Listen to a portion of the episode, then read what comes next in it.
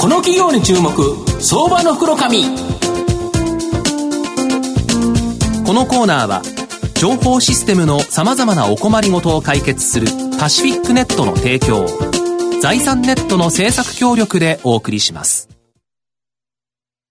ここからは相場の袋紙財産ネット企業調査部長藤本信之さんと一緒にお送りしてまいります。藤本さんこんにちは。毎度相場の袋紙こと藤本でございます。まあ、阪神が6連敗と交流戦に入ってちょっと暗いと。いう形なんですけど、まあ、矢野監督がですね、現役だ時は阪神優勝と、その時の監督は星野監督だったという形なんですが、長年ですね、まあ、昨年亡くなられたんですが、あの、星野監督をですね、まあ、CM キャラクターにですね、使いいただいた企業がですね、今日、えー、ご出演という形になります。えー、今日ご紹介させていただきますのが、証券コード9740、東証一部上場、セントラル警備保障代表取締役社長の沢本隆さんにお越しいただいています。沢本さん、よろしくお願いします。よろしくお願いいたします。お願いいたします。セントラル警備保障は東証一部に上場しておりまして、現在株価は5540円、1単位55万円強で買えるという形になります。東京都新宿区、西新宿、こちらにですね、本社がある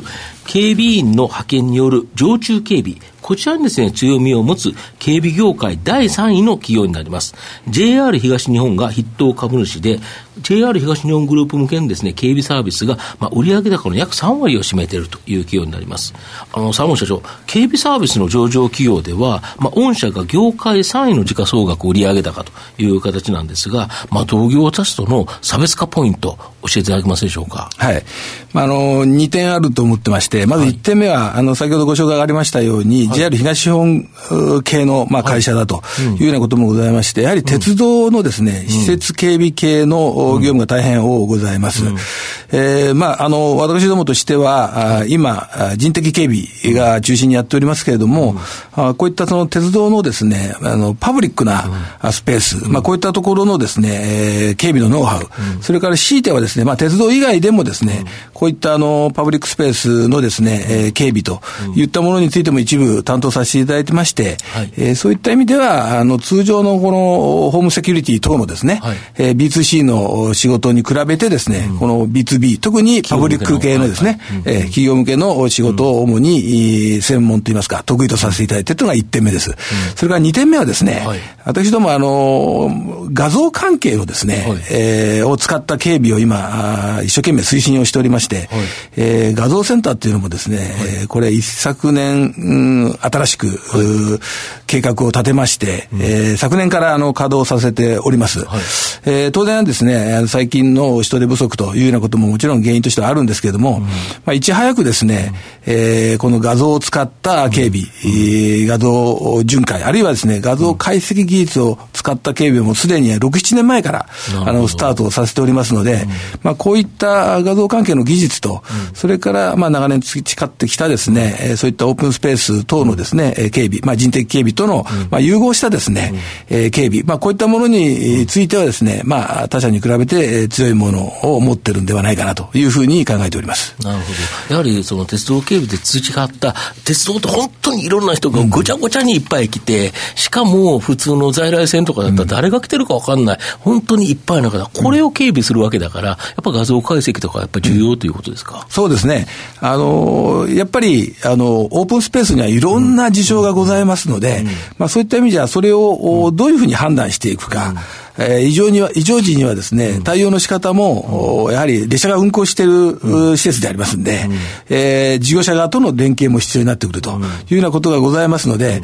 まあこういった意味で普通の一般のですね、あの、建物警備なんかとは全然違う面がございますので、まあそういったところのノウハウっていうのはですね、まあ我々としては十分蓄えてきてるのかなというふうに考えてます。はい。えー、来年夏にですね、東京で、まああの、大人の関係でですね、ちょっと名前言いづらいんですけど、世界的なスポーツ大会、これがあるというふうに思って、まあ、抽選がこのまま終わったところだと思うんですけど、この JR 東日本向けに、国内初のですね、画期的なこのセキュリティサービス、これを始められるって、これ、どういうようなものになるんですか、はいあの、JR 東日本もですね、あの、その国際的な、あ大イベントのお客様の輸送というものを担当しているということで、え大変こういうセキュリティに関してはですね、今、あ大変熱心にですね、今取り組んでおられまして、うん、え今年の3月にですね、あの、プレスリリースでもされましたけれども、実はあの、JR 東日本の駅の防犯というのはですね、それぞれまあカメラがですね、い、っぱいついてるんですけれども、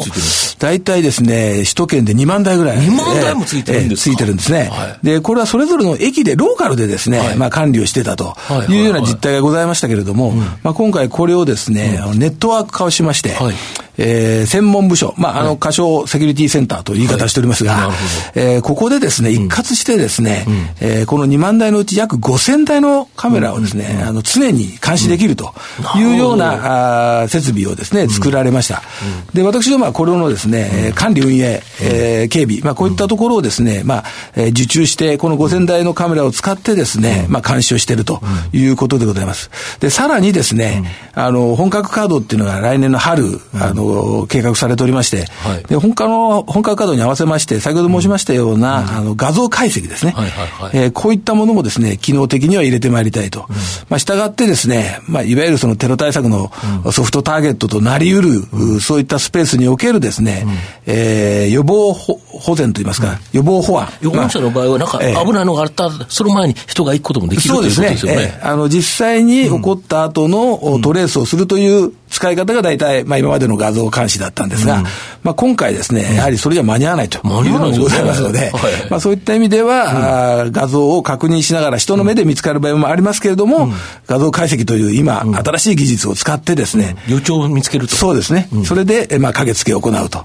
いうようなことをですね、来年の春から、あの、計画をしている次第でございます。これあれですよね、まずはこの JR さんでスタートだけど、これ他にも、あの、広がりますよね。そうですね。あの、今、私ども JR 東日本系の会社だということで、主に JR 様の仕事を中心にやってございますけれども、まあ同じような事業を展開されている鉄道事業者様、まあこういったところについては当然まあ応用が効きますし、またこの画像データが蓄積されればされるほどですね、この画像解析の信頼度というものが上がってまいりますので、まあ、広く今、各事業者さんの方にもですね、私どものサービスを今ご紹介しているというところでございます。はい、まあ、先ほどからも、まあ、警備サービスにおいて、まあ、あの、最後の抑止力となるのは、やはり人によるですね、警備だと思うんですが、まあ、他社では画像認識、ディープラーニング等の AI 人工知能、あ、他社とか御社では、うん、えー、この人による警備との融合によってですね、まあ、効果、効率的なですね、警備をされていると。まあ、先ほどの彼のお話だと思うんですけど、これはですね、沢本社長が JR 東日本出身なんですが、まあ、技術場と長くですね、経験されている、まあ、こういうことやっぱりあの影響というか関係あるんですか？そうですね。あの、まあ、警備会社の社長で技術系出身の社長っていうのは、うん、あの、比較的少ないんじゃないかなと思うんですけれども、うん、まあ、私の場合はたまたま、あの、JR 東日本で、うん、えー、技術開発担当常務をやっておりました。で、専門はですね、あの、やっぱりネットワーク技術が中心に、私ども専門の開発をやっておりまして、まあ、列車制御ですとか、あるいは設備監視、まあ、こういったものをですね、まあ、ネットワークで監視をするというようなものの構築をしておりましたので、まあ、今お話ししたように、今回のセキュリティに使う、えー、ネットワーク、あるいは画像解析、まあ、こういったものとですね、私今、今まで取り組んできたものとの親和性が大変あるというようなことで、まあ、あの、分野、業界は違うんですけれども、まあ、技術的なですね、あの、中身についてはですね、比較的、まあ、親和性の高いものに取り組まさせていただいてますので、私としては今、大変楽しい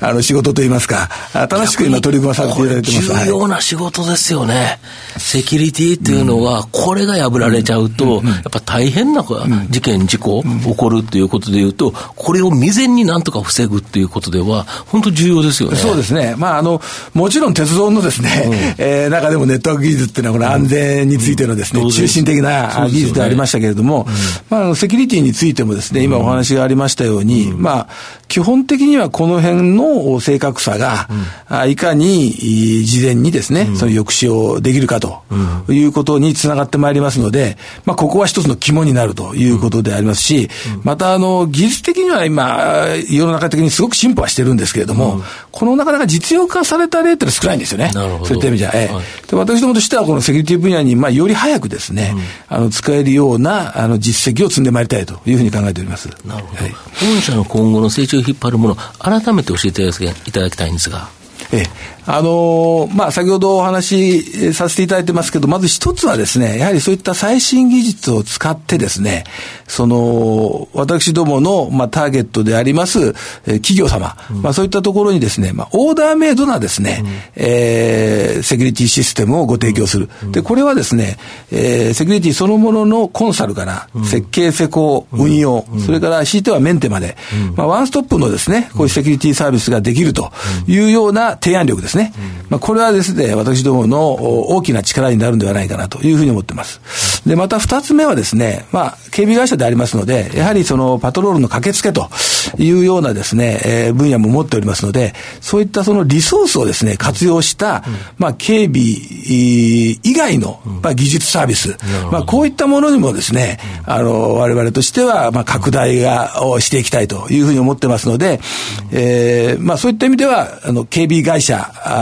をの域を超えた、うん、えあ技術サービス企業になれるというところがですね、まあ、肝になってくるんじゃないかなというふうに思っております。はいまあ、最後まとめさせていただきますと、まあ、警備サービスはですね、僕、日本の国内では数少ない成長事業だと思います。物消費からこと消費に消費者が、やインバウンド需要もですね、入って、えー、安心安全にですね、様々なイベントを実施運営することが求められているという形になります。また、企業側もですね、より警備サービスにコストを使うようになってきたという形になります。まあ、その成長産業の中でですね、セントラル警備保障は独自のですね、ポジションを持ち、AI、人工知能ななど、さまざまなですね、最先端技術をうまく活用して、売上高、利益をですね、伸ばす力があるというふうに思います。従業員1人当たりの営業益倍増の2024年までの中期経営計画、これはですね、順調に進捗しておりますので、僕は中長期でですね、じっくり大きな成長の開発を得られそうな企業だと思います。今日は証券コード9740東証一部上場セントラル警備保障代表取締役社長の沢本隆さんにお越しいただきました。沢本さんどうもありがとうございました。どうもありがとうございました。藤本さん 今日もありがとうございました。どうもありがとうございました。IT の活用と働き方改革導入は企業の生命線。東証2部証券コード3021パシフィックネットは IT 機器の調達、運用保守、通信、クラウド活用まで情報システム部門のお困りごとをまるっと解決し、企業の IT 戦略を支援する信頼のパートナーです。取引実績1万社を超えるスペシャリスト集団、東証2部証券コード3021パシフィックネットにご注目ください。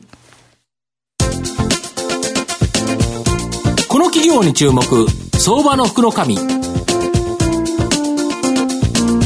このコーナーは情報システムのさまざまなお困りごとを解決するパシフィックネットの提供を財産ネットの政策協力でお送りしました。